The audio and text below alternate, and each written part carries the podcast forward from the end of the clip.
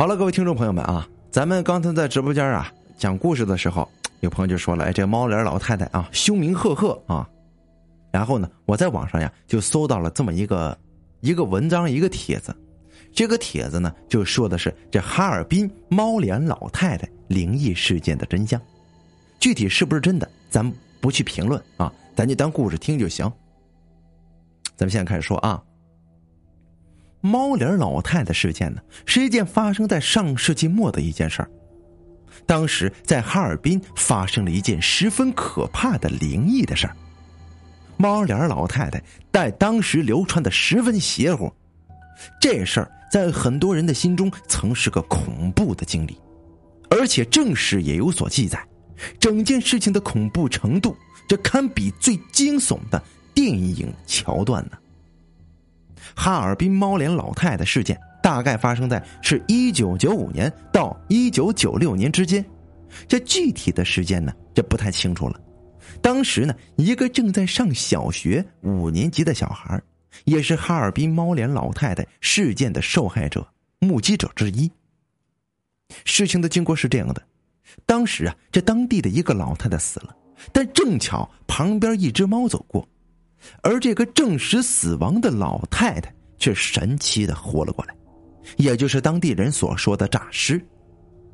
当地的民族风俗是不让牲畜接触死者的，因为大家呢都害怕这尸体借助牲畜的气诈尸还魂。而这个老太太也正巧遇到了动物走过，而巧合的复活了。老太太复活之后。就被人谣传呢有吃人的嗜好，不过最开始的时候，只是当地的村子谣传说老太太要吃小孩。不过这个谣传是循序渐进的，最开始的时候，很多人并不相信这个传说，而是当成一个笑话而已。但是后来不知道咋回事这个传说就流传到别的村子里了，最后就流传出了关于猫脸老太太事件。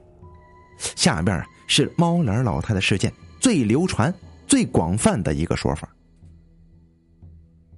有一个老太太，这夫家姓李，自己姓什么，这别人也不知道。家住在黑龙江省北部边陲的一个小村子里，日子过得平平淡淡的。自己的儿子儿媳妇对他不怎么好，但过日子嘛，这磕磕碰碰的总是难免的。后来呀，因为一点小事老人呢跟儿媳妇打了起来。晚上啊，老人就气不过上吊了，因为是含恨而死的。老人的后事儿也没办得风风光光的，这毕竟家里也不太富裕，打算呢把遗体放一晚上，明天就下葬。老人是傍晚上去的，那个时候天很阴呐，死相很吓人呐，眼睛半睁着，舌头伸出嘴外，都有点发黑，面目狰狞的。当时人们都不敢靠前，这说来也奇怪，老人的儿子赶来了，哇的就哭了，跪在老人身前，大家呢这才敢把老太太给弄下来。这也是村里的老人让这么做的，这含冤而死的人呢，必须让最亲近的人在身边，才能入棺安葬。但还是没能阻止老人半夜诈尸。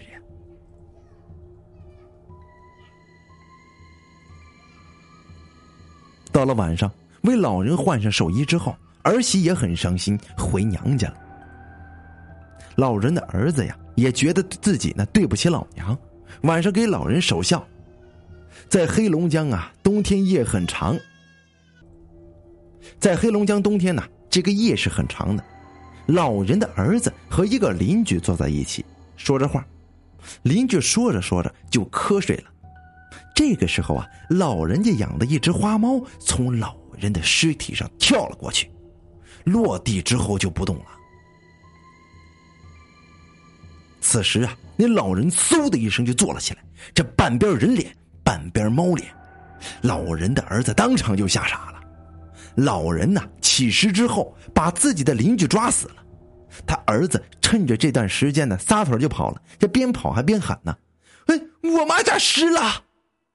农村睡觉都很早，晚上更是安静。这说来也奇怪，要是在平时，有个人半夜这么大声叫，这狗呢也肯定跟着汪汪叫唤呢。但今天晚上，没听见狗叫，只能听见狗呢在那直哼哼。儿子也吓疯了，顺着出路呢，冲到村子里的一家人里，在那家呢过了一夜。晚上那家人也很害怕呀，都不敢睡觉，怕老人来找儿子呀，就把狗也牵屋里。那狗呢就揪着儿子也不咬，就是呜呜呜的直哼哼。天亮之后，就叫了一帮人回儿子家，发现呢只有邻居的肚子被抓开了，老人不见了。后来这个村子就感觉很阴暗，总有动物不见。后来还有几个小孩没了，弄得人心惶惶的。大家都告诉自己小孩没事别乱跑，要是真碰见那东西了，就拐着弯跑。反正啊，你就是围着个东西跑就行。据说呀，这诈尸的僵尸是不会转弯的。反正事情那当时弄挺大的，据说把中央都惊动了。后来呀，派出所民警把老太太找到了，然后用机关枪打烂之后就给烧了。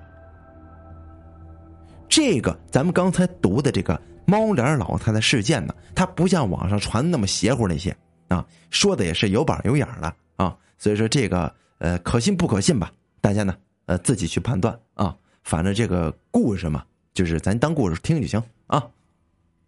好了，咱就说完这个这哈尔滨猫脸老太太灵异事件真相，这咱就说到这儿了啊！谢谢大家收听。